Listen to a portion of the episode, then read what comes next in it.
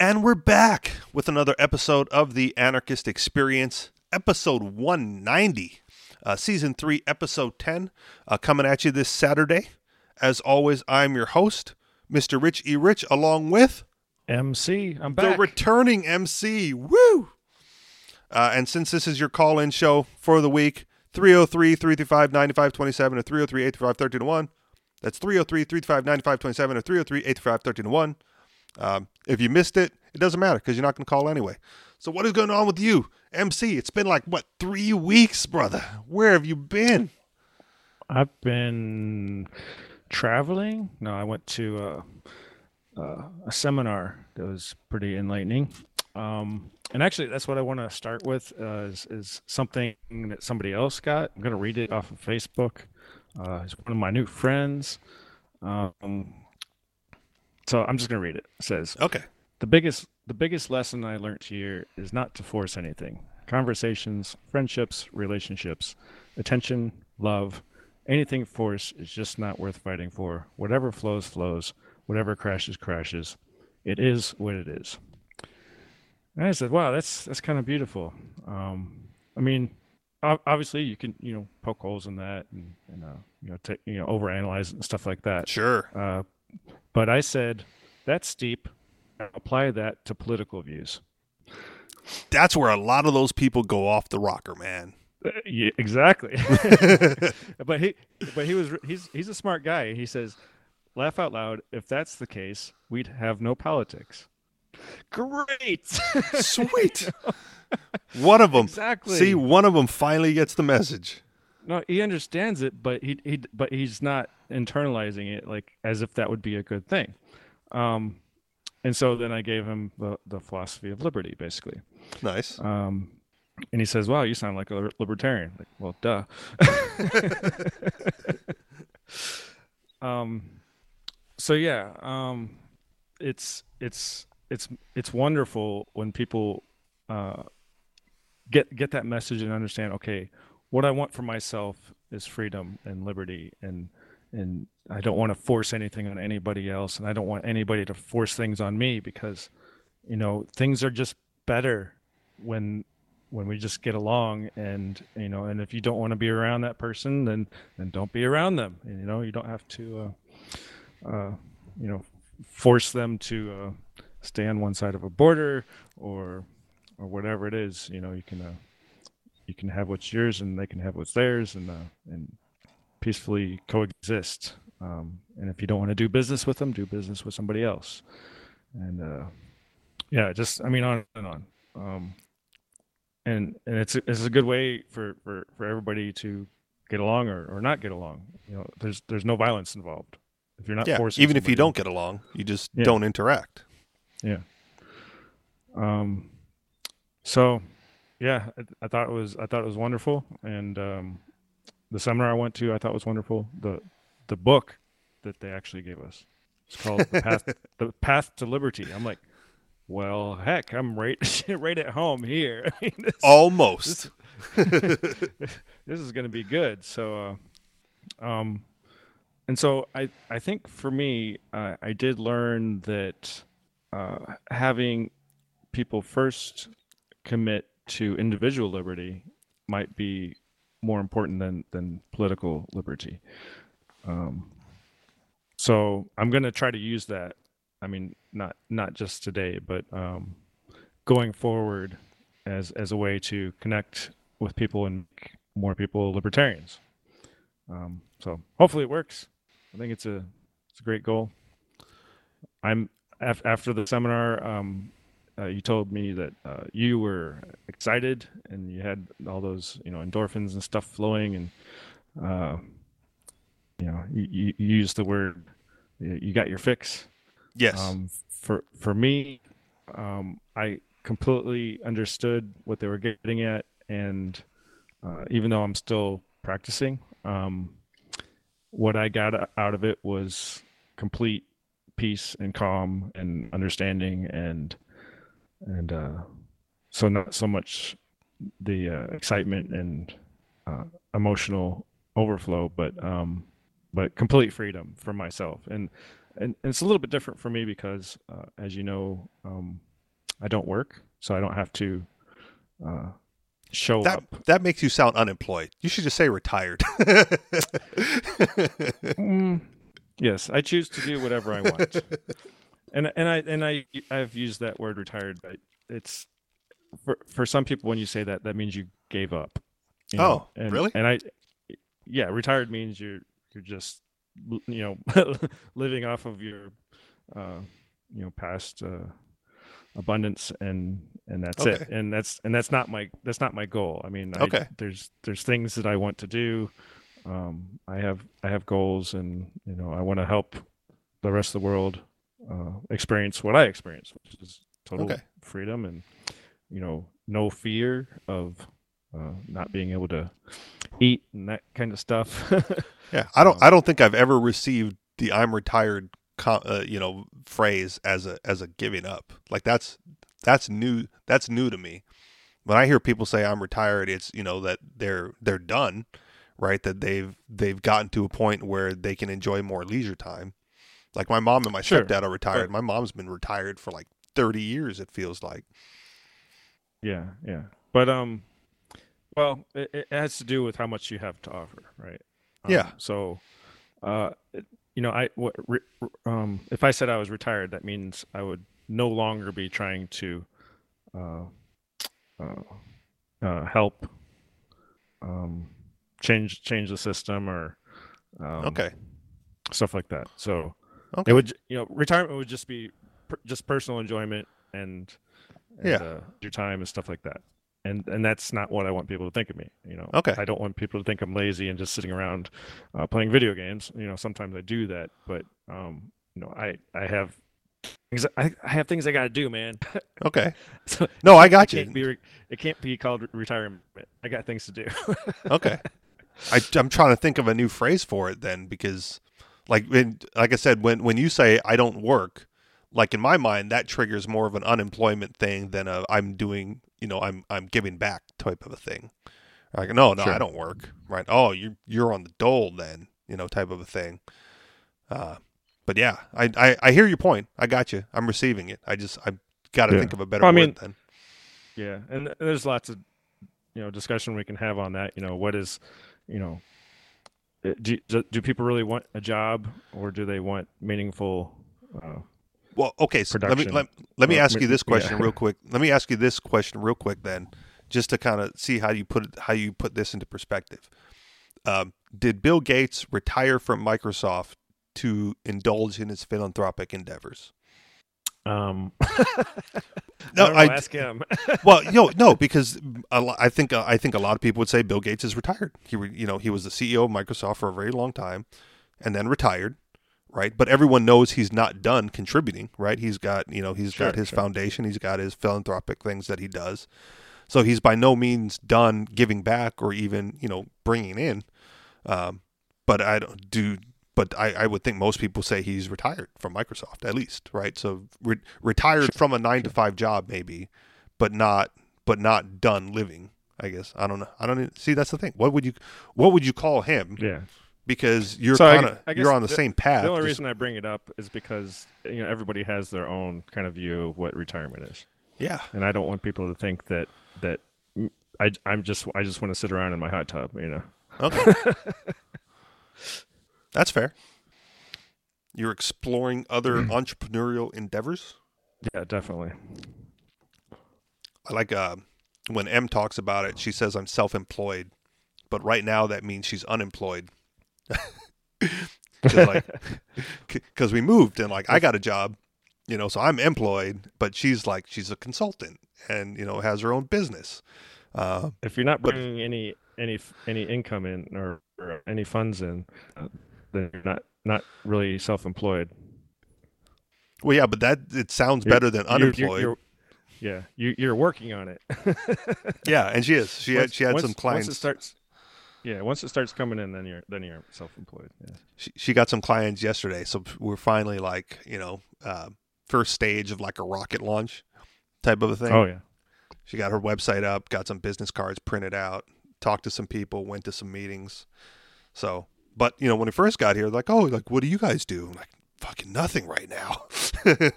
There's a lot I can do. but right now, nothing. We wake up in the morning and then just sit around on the floor because we don't even have furniture yet. Know, that changed. That we, you know, we got all our stuff, but for you know when we first started going to hang out with people, that that was kind of it. And now I'm uh, now I'm in, now I'm double employed again, and she's you know working on launching her thing. But yeah, but ne- never you know never not retired, you know not unemployed, just you know working on it between jobs. I like working on it. I think I say working on it a lot. Is that thing done yet? Working on it. We need the food up to the hot plate. Working on it. Did someone go check the mail? Working on it.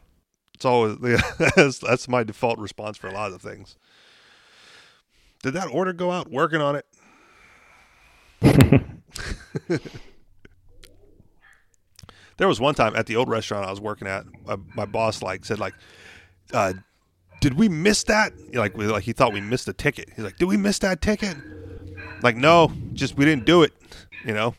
He's like, "Well, doesn't that count as a miss?" I'm like, "No, because it's like so far down the line, man. Like we we didn't do it yet. How's that? We didn't do it yet because we didn't get that far. We're not we're not on that ticket yet. You're you're getting ahead of yourself.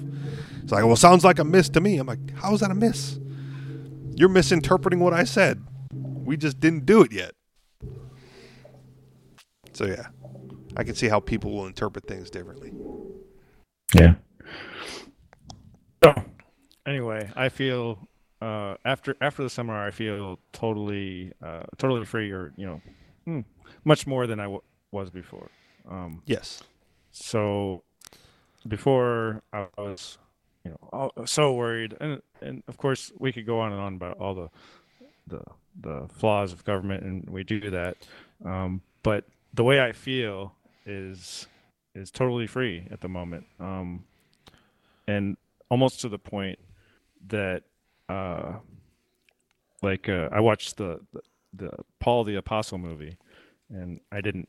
I've never read the Bible. I don't really know the bad stories that are in there so much. Okay. Um, so Paul was a a Christian murdering fellow, Sure. and uh, met Jesus, and and uh, he was welcomed, and uh, you know became an apostle, and and uh, and even when he was in prison, um, he made it sound like you know this was not an accident; it was his choice to come here. Yeah. and and uh, so even when he was being beaten and in prison, he was still you know free to uh, uh, make connections with other people, and and, uh, and that's where he wrote his letters and and uh, and uh, talked to the the jailer and and uh, you know really made history. I mean, it's you know Sure. his uh, his uh, his his peace and love lived lived on. You know, uh, pa- past his life even. Um, so so yeah, that's that's kind of how I feel now. I feel like even even if something bad happened, um, that I would still be uh, at peace with it, and uh, and nobody could bring me down. that's just the way, that's the way I feel right now. Right now, yeah, that's what I'm saying. Tom- tomorrow, next month, you know, might be right back to the grind, and That's when you. That's when you need a Ah. fix. That's when you'll need a fix. That's what I'm talking. That's what I was talking about ahead, before that. Because man, it always it, it's it's an amazing thing. It always feels it's an environment of goodness. Sure, that's hard to that's hard to pull away from. Uh, Yeah. I think I downloaded that movie. I just didn't get around to watching it yet. Maybe it'll, I'll bump it up to the top of my list. One of the things I want this is something I, we've talked about it in person. We may have mentioned it on the show before, because like t- to me, there's like my anarchist friends, and then like my seminar friends, and nary the two shall meet, which is unfortunate because you know, it- like we talked about, you know, like I said before, you know, beforehand, was a lot of the material that's covered in the seminar would lead one to, should lead one to a philosophy of self empowerment and self liberty and freedom and self responsibility and all that things. right. And then, you know, and and but I've I've been through I've been in some right where they they go through all this self empowerment, you know, uh, uh, intellectual liberty, you know, all that all that stuff, and then they go, which is so why it's important to get out there and vote for your favorite candidate. And I go, Whoa! Fucking okay. missed the point entirely. Hundred percent true. And what I thought was so funny was uh, in the exercises or the events that we had, nobody voted. At one point, somebody says, "We vote on this guy to be our leader," and everybody looked at her like, "We ain't got time for that shit." And we didn't. you know, there's a time limit on that shit. It's like, uh, yeah, we'll be fine with uh, without voting. And and I don't know why other people don't see it that way. Nobody voted on the leaders. The leaders stood up and say, "I know how to do this. Listen to me." And people were like, "Okay, you know, I- Nice. I don't I don't know everything and uh but this guy, you know, he says he knows the answer to this problem. Uh let's let's follow him. And uh and uh and everybody just did. And and no voting required. Um so I so I thought that was wonderful and uh yeah, it's just it's it's amazing how how people uh want to give up uh well t- to give rights that they don't have to others so that's the whole philosophy of authority Yeah. That's the that's the other weird thing, not not seminar related, but the the weird thing about being here, right? Like I made them, I knew what I was getting into. Like this, this is not like a surprise to me. I'm not shocked about it. Um, but when I when I moved uh, to New Hampshire um, as part of the Free State Project, and I've you know slowly and surely um, been integrating myself into that community, um, which I will say, dude, so much bigger than just me, you, and Andy hanging out. oh yeah like, there's a clubhouse for this shit. Uh, I don't know. I don't know how much I can talk about. and that's kind of what i want uh, in hawaii. I want I, I, I feel like if i make clubhouse people will come because you know what? We're awesome and people want to be around us. And maybe i'm maybe i'm wrong. Maybe i'm just psycho and you know maybe i really don't fit in uh in, in socialist hawaii but um i don't know. I just I, I have a feeling that that people want it and it based based on on the seminar people really want freedom they just haven't linked the two together like yeah, like that's the that's the point I was getting. Yeah, is good for everybody you know? that's that's the problem. That's that's one of the reasons why I said there needs to be more people like us. Take you know, getting into that, com- integrating into that community, um, and like spreading that message. And I I know I'm not the right person to do that. Um, just because I'm antagonistic, and you know, one of the reasons why Mhm. this show works for me is because I I can be an asshole. Uh, but you know, I I tried my best to like to get in and like, oh yeah, let's talk about you and what you want. Here's the solutions, um, and then just go like, no, I'm like my candidate's better, you know, type of thing. And I go, man, you guys did. Am I the only one that heard the personal responsibility part of that lecture? you know, did I did you guys miss that whole part of like how this works? Um, but yeah, but like you said, they seem to want it, right? The the book that they give you is like the path to liberty. Everyone wants it. Um, they even they like they even give you like here's here's how you get it. Uh, yeah and then and but then they want to vote like they want to they they need to make it political and so with the, the Yeah. the transition i was making to like the community here is you know on election night right there was like a party it's like all right we're we're gonna go to the clubhouse and we're gonna like fucking watch the election results and fucking party it up. Like woo like a celebration that you know that a handful of libertarian candidates and and free state project members got uh, elected or reelected uh, back into office. And Mhm. I, I dipped out early yeah you know because i like i went you know I, I took some pie over there because it was a potluck type of deal and they had some uh, you know i had some dinner uh, talked to some people. And then once once the election results started to like to roll in i was like ah, man i gotta get out of here because people are getting way too excited about this you know yeah yeah like i, I even um, I, I I hear you. Um, but I think um, for me, I like I said, I, I'm I'm coming from a piece, uh, from a place where I'm I'm totally at peace. So it's like I don't I don't feel violated that there's you know people that are electing people. yeah I just don't.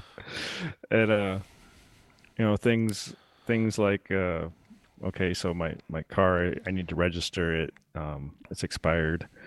Uh, Yeah. That's frustrating, but um, I don't know. I guess Pay guess, your uh, tribute, sir. I guess uh, I, I I I guess I have to keep my my focus on the here and now and and and what I'm satisfied with and Yeah. and uh it, it, it, to me I feel like it's making me a more productive person because I'm not I'm not inwardly focused I'm outwardly focused. And Yeah. uh so yeah I think you know I think by doing that I think I'll make the right connections. So for example um we had a little get together the other day. This this guy was uh telling me his his struggles finding employment while he was trying to use the techniques from the basic seminar. Okay. and and so he basically went into a to a, a job interview and they says and they said so what what think what what qualifies you to get this job? Why do you think you're going to get this job? And he's like well because i intend to. And they're looking at him like what the hell is wrong with you? That doesn't make any sense. Right. So that so the energy he's coming from is an internal inward thing like well i need this job. I intend to get this job and i'm going to do whatever i have to do to get it. Well obviously but you know if you're a little bit more outward focused you'd be thinking what what is what does this person need that i'm talking to? You know? Yeah. what can i do for you? You know just ask. Like i don't know. Like tell me how i can you know benefit your company you know i think you know and then say this is some of the stuff i've done in the past um so yeah it's it's uh yeah having having the, the right energy uh oh that, that's what i'm sorry get back on track to what i was ahead. about what Yeah. i was doing oh my goodness so so he's telling this story and and i'm like okay obviously you don't get it yet you don't understand and i don't need to be around your energy. There's no there's no way i'm going to convince this guy uh that um, he's using the principles wrong that uh, he's inward focused and, and all this stuff. So i'm just like oh okay. Yeah man. That's great. You know you'll get there. Some positive encouragement and uh and you know move on to the next person that you know could you know possibly benefit the world. And so and so then i talked to a, another woman that was you know talking about uh you know relationships and love and uh and how and how she uh, uh feels now compared to how she did before. And and her message was was so much more positive and powerful. Um and so by switching my attention um that that came out right? Yeah. uh, and so that's i think uh, having having that ability to just stay outward focused instead of trying to you know, uh, you know solve this guy's problem you know? Um, Right. so anyway it works it works Right. It can work. Yeah.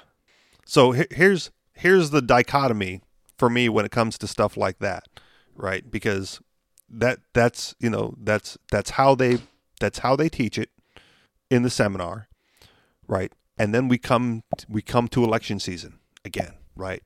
And then you got some uh, uh, graduates who want Republican, and you got some graduates who want Democrat, and then you got like one graduate who wants a libertarian, and then you got me who's like, "Fuck, what's wrong with all you guys? Did you miss the point of the class again?" Anyway, right so I I called it, I've described it as like the screen of the mind battle, right? Because obviously, only one candidate is going to win, right? And you have these these three groups of people with very clear intentions on what they hope will happen, but but only one of them is is going to win, right? So I'm like, screen of the mind battle. Whose intentions are more clear? Is it candidate Republican, candidate Democrat, or candidate Libertarian? Obviously, I'm going to lose this one. Like that's I'm clear about losing this one. so we're not even going to worry about that. Uh, but uh, but like you said, it's it's it's a it's a misinterpretation um, of the lesson, right? It's it's not you. It, it's one thing to declare your intentions. Uh, it's another thing to watch it manifest itself into reality somehow. So to to walk into an interview and to go like, my intention is to get this job. Uh, no, your goal is to get this job. right? You're you're you're we'll find out what your intentions are, because if your intentions were to get this job, uh, you wouldn't be declaring it, you know, to the interviewer. You'd be doing whatever it takes to make sure that they hire you.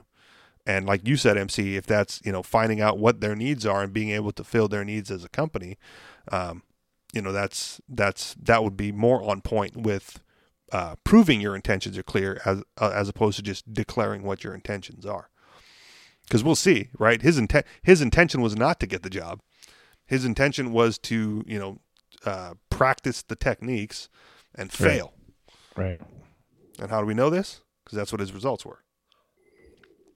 Um, you know, it, it was funny last night. I was you know uh, working at the restaurant, and um, one of the supervisors or managers um, that I interviewed with initially, like I had my first interview with, came into the kitchen and she, you know she was like helping out, and she started talking to me like you know, uh, you know what's your name, what, what are you doing, how you like the job so far, and like she totally didn't recognize me at all, you know. And then she's like, well, I'm not I'm not from around here. I'm like, oh, I'm not from around here either. And she's like, oh, where are you from? And I said, Hawaii. She's like, oh, you. I was like, yeah, I look much better in the suit, don't I? You know, because because I wore a suit to the job interview because I was interviewing for a management position, right? And then I get the job and I'm just a cook, right? So I, I show up in like in my my t-shirt, like my designated t-shirt with my name tag on and my hat. I got all my piercings back in. I grew my goatee back out, so you know I look like an employee, you know, not like a candidate. so it's like my intention was to get the job, you know, and now that I've got the job, my intention is to go back to being who I am, you know, in in ordinary life. But I just I thought that was funny. Like it took her a minute to realize that she was talking to me, um, because it wasn't even like I, I took the job as a cook as a second job. I think because they kind of foobarred my interview. Um, but I interviewed for a management position. I was supposed to be like you know the assistant uh, assistant kitchen manager or whatever whatever that happens to be. Um, and it, yeah, so like my intention was to, you know, my my intention was to get a job, and I I went above and beyond that and got two. And it's funny because there's another dude in the kitchen who I have a lot of respect for in the kitchen, and you know, knowing that there was an assistant manager position open, I'm like, dude, why did you not apply for that? Right? Like, you know, every time I hear he's a kind of abrasive cat, but every time he talks, he makes valid points and I hear what he says, and I go, yeah, that's a very good point. Like that should be how it's done. That's you know, um, but he does it in such a, in like like me, in such an an antagonistic way, right? That last night he got like pulled off to the side. You know, he one of the other cooks was like, oh no, he's in detention again. Like, what do you mean? He's like, oh look, he's getting a talking to. Um, just for just for valid comments that he was making on the line um, about scheduling and responsibilities, you know. And so like, oh, so he came back. And he's like, no, I'm, I'm okay now. And then he went back to like just fucking buttering bread for the most part. But you know, just one of those things where he's got the he's got the ideas and the skills right to to be in the same position as the supervisor who's like you know reprimanding him um, but has come from the attitude right the that internal in, is that the way I want to phrase it? His internal focus is just more on him and how what's going on around him is affecting him, rather than how can I present these ideas in a way that will actually affect change in the restaurant, or in the community, or at the polls, or whatever you happen to be.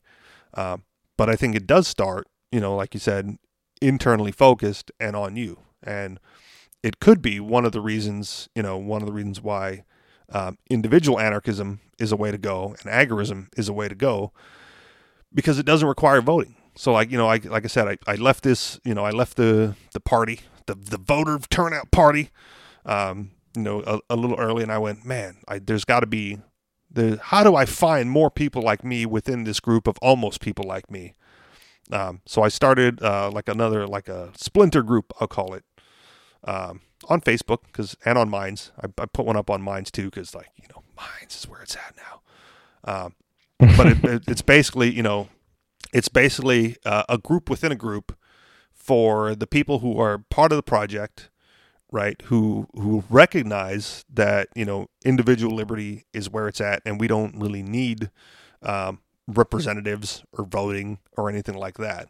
And it's based on I think it's a Heinlein quote Uh, to paraphrase, you know, if the laws are tolerable, I will tolerate them, and if they are not tolerable, I will break them, um, because I I am free no matter no matter the laws around me, and I like that attitude more so than I like you know um, ballot initiatives, you know, and and voting for the right candidate. so so when it comes, you know, when it comes to that kind of stuff, I was like, well, you know, um, like the reason the reason I strap in my seatbelt in my car now uh, is because the fucking car beeps at me, not because I want, not because I feel safer or anything like that. I just don't like the annoying beeping sound.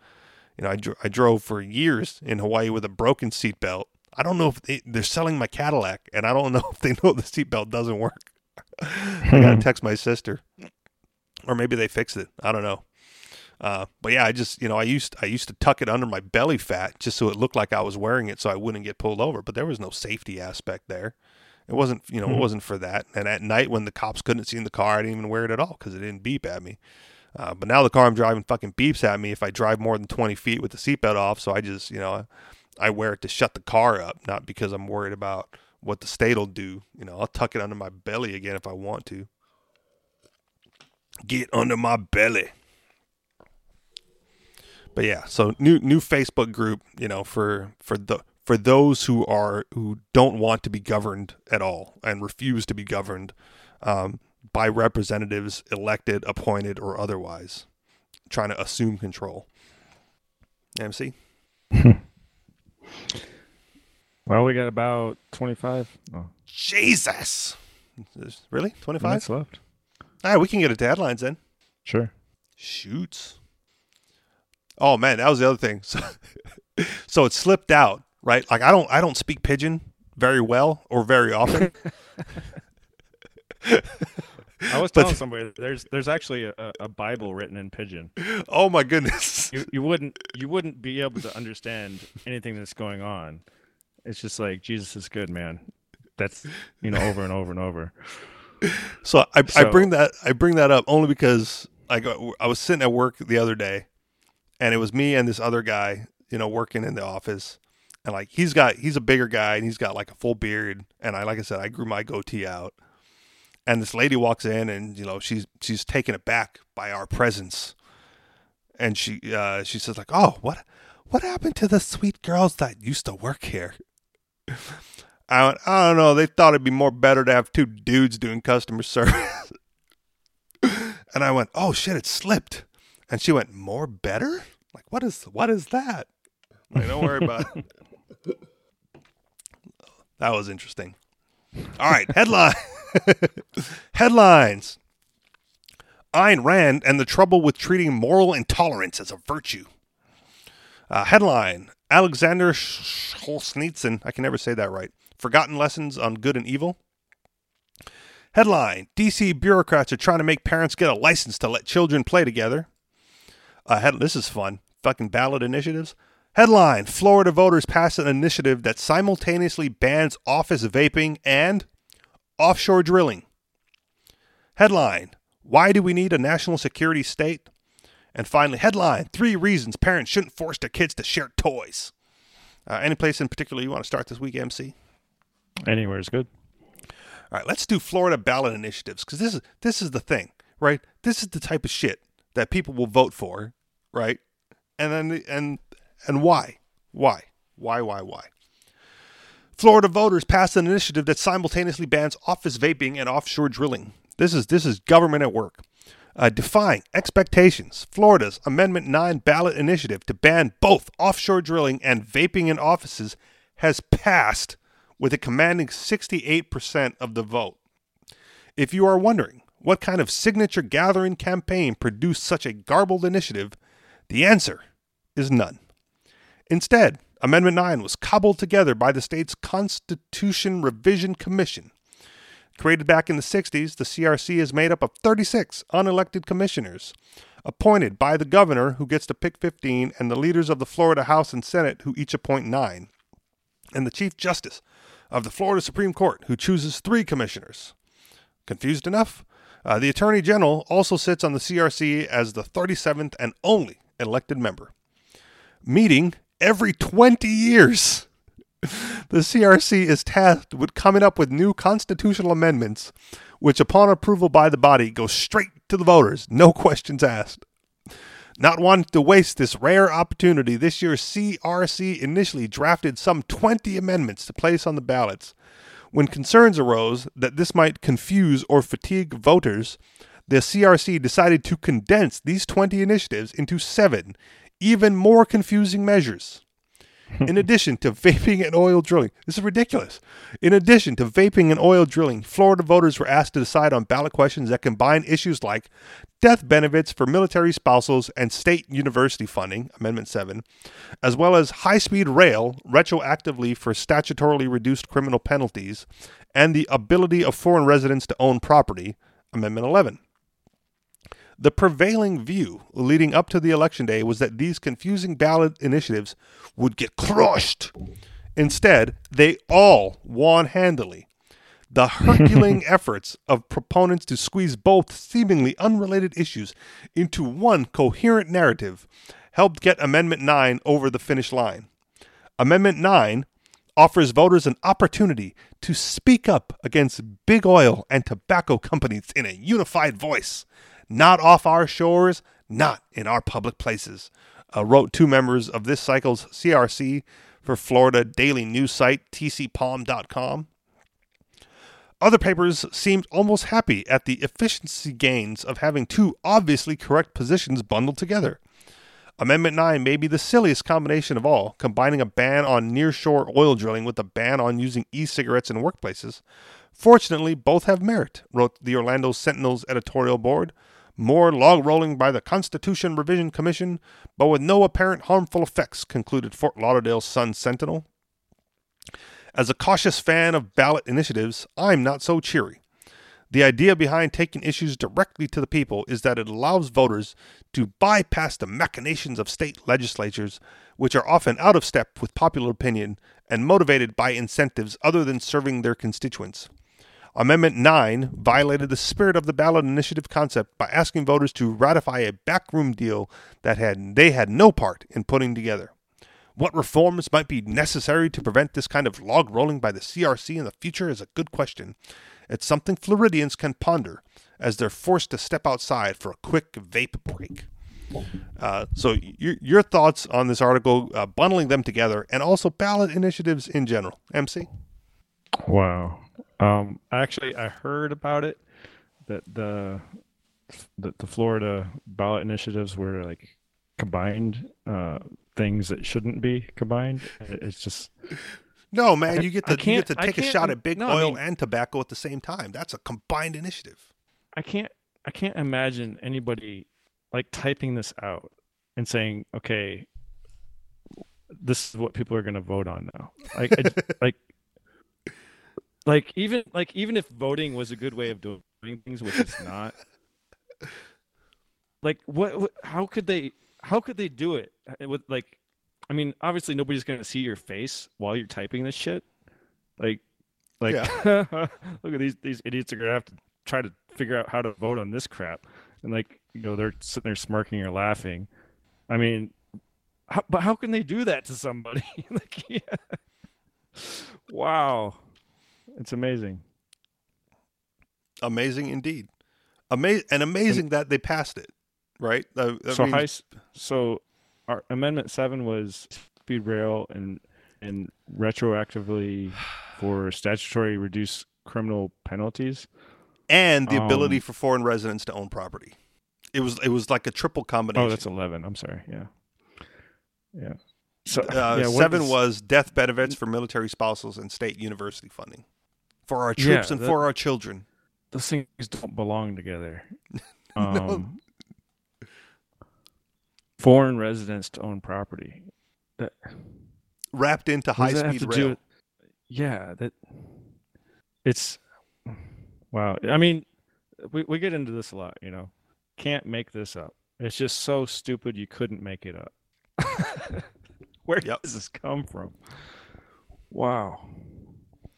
See, and there were there were a couple here in New Hampshire that uh, people were excited about um, because the in New Hampshire they passed like the uh, right to privacy is now enshrined in the Constitution. So everyone's like, "Oh yeah, Now it's enshrined in the Constitution. We actually have a right to privacy, um, as well as taxpayer standing to sue the state. So if you pay taxes, you now have standing to sue the state. I go, man, I'd rather not pay taxes and then not sue the state. like, just, why is everyone excited about this? Why, why not just not pay taxes and then don't worry about them? You know, they're like, oh no, this is a good one. That means if you pay your taxes, you can bring a lawsuit against the state. I go, but I don't pay my taxes. Like, uh, I don't want to bring a lawsuit. I don't want them to even know about me. Like, let's let's keep this on the DL that I'm even here. You know, that kind of thing. Right. Well, and and you, what what does sue the state mean? I mean sue taxpayers. Yeah, get your some You of your own money back. It's. Uh, I I don't I don't want to sue the state. I want to sue the cops. you Okay. know, the individual cops. You know, when they when they hurt somebody, they should they should lose their job and lose their house. Uh, maybe they wouldn't hurt somebody if Yeah. if uh, if there was consequence. Um, Yeah. And and And I'm not saying there shouldn't be people, uh, you know, helping people defend, uh, you know, life and property uh, against other you know, against aggressor aggressors. Um, and I don't even care what they call themselves, cops or not, um, or the police. Five Um, the yeah. One time. but um but yeah but to put that responsibility on on taxpayers you know if they screw up i think it's wrong. I mean yeah it's it's it's a it's not just a badge it's, it's a shield. It's, it's a political shield. They can do whatever they want and not get not get hurt from it.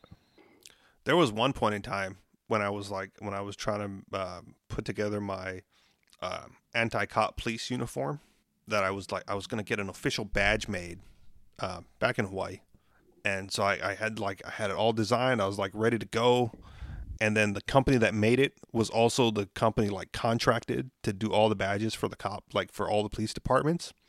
I went, Right. oh, never mind then. Like not that I didn't want to give them my money, but I didn't want like my badge to get seen by that company and then like they inform the cops that you know there's this dude walking around with this you know anti-cop badge and then you know becoming a target you know Right. but, but you know so, but that would have been fun. Um but yeah like you said it's it's it's a shield because they they don't have responsibility. And even when they're wrong and they get in trouble right it's it comes out of the taxpayers. So now that taxpayers have standing i'm wondering is if if someone sues the state and wins as a taxpayer now on the hook for footing the bill can you sue the state so that you don't have to pay your portion of that that payout and then what would happen if all the taxpayers just sued to not have to pay out for that i wonder i wonder what that cascade effect would look like that'd be funny too all right okay so my mind was blown what's next Here's another mind blowing one, then. Let's do this one. The other dumb stuff that government does. DC bureaucrats are trying to make parents get a license to let children play together. Let's say, reading into the article, let's say you and some of your friends decide to gather your young children together a couple of days a week for a few hours of free play. Maybe you switch off who leads the gaggle of kids each week, allowing for some shared free time and flexibility. Sounds like a great arrangement for all, right? Your kids get to play freely with their friends, and you get some occasional free babysitting. According to government officials in Washington, D.C., arrangements like this are violations of the law. They are cracking down on what they call illegal child development facilities operating without a license. Uh, the regulation of pl- the play date. Back in the 1970s, a group of parents got together to create an informal playground for toddlers in D.C. in a spare room of a local church. Over the last 40 years, groups of parents and their two year olds have enjoyed these three hour playgroups, which children can attend up to three days a week. The playgroups is staffed by parents of the kids who attend, and they take turns who's watching the children. Uh, there is no paid staff. According to a recent Washington Post article written by Karin Lips of the Network of Enlightened Women, some D.C. government officials are trying to regulate the program, which they contend is an illegal child care facility. The Office of the State Superintendent of Education investigated the playgroup cooperative in early September and issued a statement saying the group is violating child care facility laws and must get a license to operate. The parents are rightfully outraged, arguing that this is an informal parent led playgroup that should not be regulated as a child care facility. Government officials argue that the playgroup doesn't qualify for an exemption as an informal group because the parents over the years have established some simple rules for participation, including stating that parents can't bring contagious children to the playgroup and asking for emergency contact information. As a homeschooling mom, I host groups of children at my house all the time, sometimes with their parents, sometimes without, and my friends reciprocate. I have the same rules as this DC playgroup. Don't bring a sick kid to my house. Tell me if they have any food allergies or medical issues, and give me your phone number in case of emergency. Oh, and take off your shoes. Gross overreach by the state. Could the government crack down on these types of playgroups, arguing they are not informal because of basic expectations for health and safety? Or are parents so incapable of voluntarily determining health and safety expectations that, that the government must do it for them? The state does not need to insert itself into all aspects of private life. Parents are competent enough to create voluntary associations with other parents that benefit their children and themselves.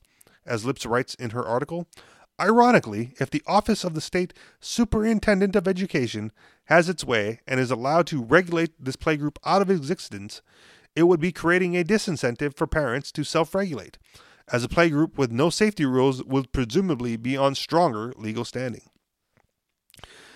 If the parents of the DC playgroup were wary of its operations or procedures, they wouldn't join the cooperative.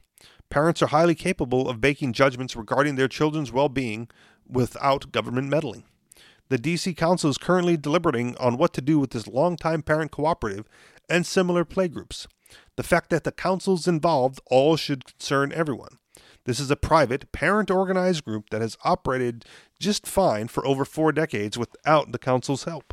The government should leave parents alone and focus on more pressing responsibilities. Lips warms. Uh, this regulatory encroachment could be the district's first step toward broader government overreach in this area and the crowding out of voluntary associations. From nanny shares to babysitting co ops to regularly scheduled time to play at a public park, the Office of the State Superintendent of Education Investigators could find new opportunities to crack down on the voluntary ways that DC families approach playtime and childcare for their children in DC and elsewhere, government officials should stay clear of telling parents what to do or how to organize. We don't need a license to let our children play. Uh, summing up from the end there, uh, what are your thoughts on this, MC? Does government need to be involved on playdates? Mm, I I was um once a, a constitutionalist, so I think the government should be if if we have a government, it should be pretty small, like so small that I wouldn't even know it was there. Um, I do agree that if that were the case, there would be less anarchists. I like Sure. to hold out hope that I would still be one, but I see your point. Right? Yeah. If there, I mean- you know, I mean, I I didn't know until until I mean the the military industrial complex is what really turned me around. I was just like, wow, it's um. So yeah, that's how I went, I went down the rabbit hole. I guess everybody's got their own thing. Um, you know, for for some people, maybe it's maybe it's because the government won't let their children out to play without a license. I mean, to finally realize, like, wow, this is uh, this is really deep. Um, but probably not. probably they'll they'll just have to, uh, uh, you know, find somebody to to vote for that will make the license easier to get. this is also the type of, of small encroachments, right, that lead to the bigger ones, like they said. They they get involved in this playgroup thing, and then, you know, like the article said, broader overreach in the area of, and crowding out voluntary associations. So like, you know, the what is it, the the office oh man, I can't remember the office name. The Office of the State Superintendent of Education, right, has nothing better to do, right? And once they Oh, get yeah. their their wiggle nose in this one, then they'll find something else to do uh, to get involved with because you know they, they hey they're on the clock, they got to get some work done, um, and it and can't be just leaving people alone and going about their business. And if you can Right. put an end to the co-ops and get all those students, you know, inside of a classroom somewhere where they can be like molded into the government drones that they produce, well, then more power to them, right? Like you know, and the and the more they crack down, the more of that they can they can make happen. As long Yeah. as people go like, well, you know, uh, they they crack down, and and what can we do about it? You know, Yeah, uh, that's well one of the biggest reasons for me of not having all these bureaucrats in a in some type of government agency is because they uh they might not have have anything better to do. Um, it I've mentioned this before at the SEC, like fifty percent of the web traffic was was porn. Uh, I mean, they at least found something better to do than their job uh, that didn't hurt other people. Um, but in in cases like this, uh, clearly they don't have anything better to do but uh, getting involved in other people's lives that that they're not needed there. Um, but um, yeah, it's even even cops like in, in Japan, like they, they had too many cops and there's not enough crime, so the cops would sit around and, and think of ways to entrap people, park a car and put a purse on the on the on the dashboard and, and, and sit there and wait until somebody takes it. You know, yeah, I mean, they And- did it in the like bad neighborhoods too. They left a Yeah. box of Nikes out on a truck, right, just trying to get kids to steal it. right. Um, completely pointless, waste of time, um, and, and wrong. Um, you know, there's there's much better things to do than than do that. I mean, go out and meet the kids. You know, buy them a pair of Nikes. Yeah, It'd be cheap. It'd be cheaper than a, you know, thirty thousand dollar operation, a sting operation to catch kids stealing uh, Nikes. You know, and then and then and then house them after you catch them. prosecution and, And then- housing and then- expenses. Yeah, yeah, all that stuff. It's just it's it's insane. But you know what? They have nothing better to do. they have to justify their jobs. They have to go out there and catch criminals. Right. I don't know. I don't.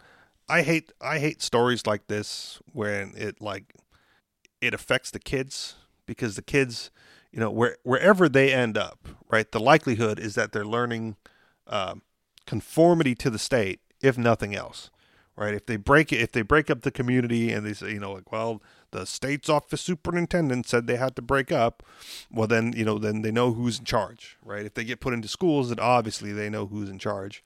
Um, I seen one uh, picture or article or whatever. Um, it was like I'm. It was like a little card or something that uh, kids get to carry around. So like I'm a free range kid or something like that. It's basically like a permission slip to explore the world. Right? Am I making that clear? I don't know if I'm explaining that right. It's like a little business Sure. card. Okay, so uh, like if someone goes like, "Oh, are you lost, little guy?" You know, the kid can whip out the card and say, "No, I'm a I'm a free range kid. I'm allowed. I'm my parents allow me out." Um, and I just I looked at it and I go, "Man, what a what a terrible world it is that that has to be like a thing." You know, like there are certain things that I'd rather not be things. And a little card explained that you're allowed to be out and about um, is so stupid to me. Um, but it's just it it's because of government crackdowns, government overreach like this, that things like that have to become necessary. Right, the the signs, you know, on on the car window, like you know, my dog's in here and it's the AC's on and he's all good. So some asshole cop or even some like goody two shoes, you know, citizen or whatever, doesn't smash the window out. Just you know, if it's not yours, just leave it alone, man. Like, what what happened to property rights and don't mess with my stuff? Like, can we can we have some more of that?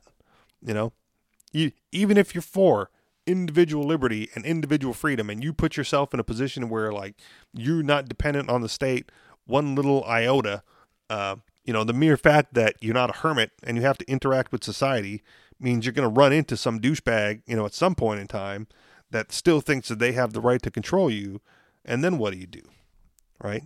Like, do you, do you call the cops? Because I don't, I don't want to deal with them either.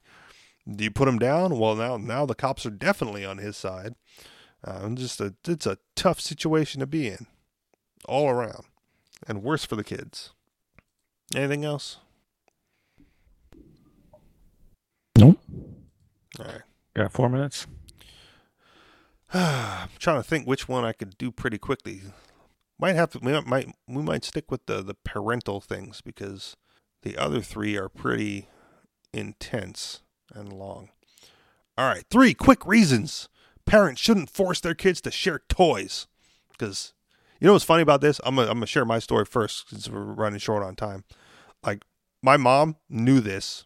Um, bec- I, I I think it's partially because um, my sister is only my half sister, so we didn't grow up together. Uh, but all the important toys, there were always two of everything, like one for me and one for her. Because God damn it, it don't touch my stuff. Um, I don't make my kids share their toys. I arrived at this decision carefully after careful consideration. Unfortunately, the, that decision isn't an easy one to discuss with other parents, mostly because it appears that my stance endorses selfishness. Nothing could be further from the truth. Like many other parents, I think it's very important to teach kids to share. I just don't believe toys should be the ground zero of sharing that many make them. Here's why. Number one, it's unnecessary. Giving your child a sibling is the best way to teach them about sharing. your kids learn quickly that the world doesn't revolve around them and requires no extra pedagogical effort on your part. Siblings grow up together, uh, have to share all sorts of things, from food to the best spot on the sofa to the right to choose which bedtime story you'll read first. Moreover, siblings share uh, have to share the most precious resource of all, their parents' attention. Basically, the lessons about sharing is already covered in their upbringing, so toys don't need to be brought into the equation. Number two, it reduces friction. If your kids have absolute ownership of their toys, they will be far less frightened fighting in your home. If my daughter takes one of my son's toys and he objects, I tell her to give it back. It's that dis- it's that simple. Dissension is not tolerated. Most parents will agree that listening to their kids squabble with each other is one of the most annoying parts of parenting.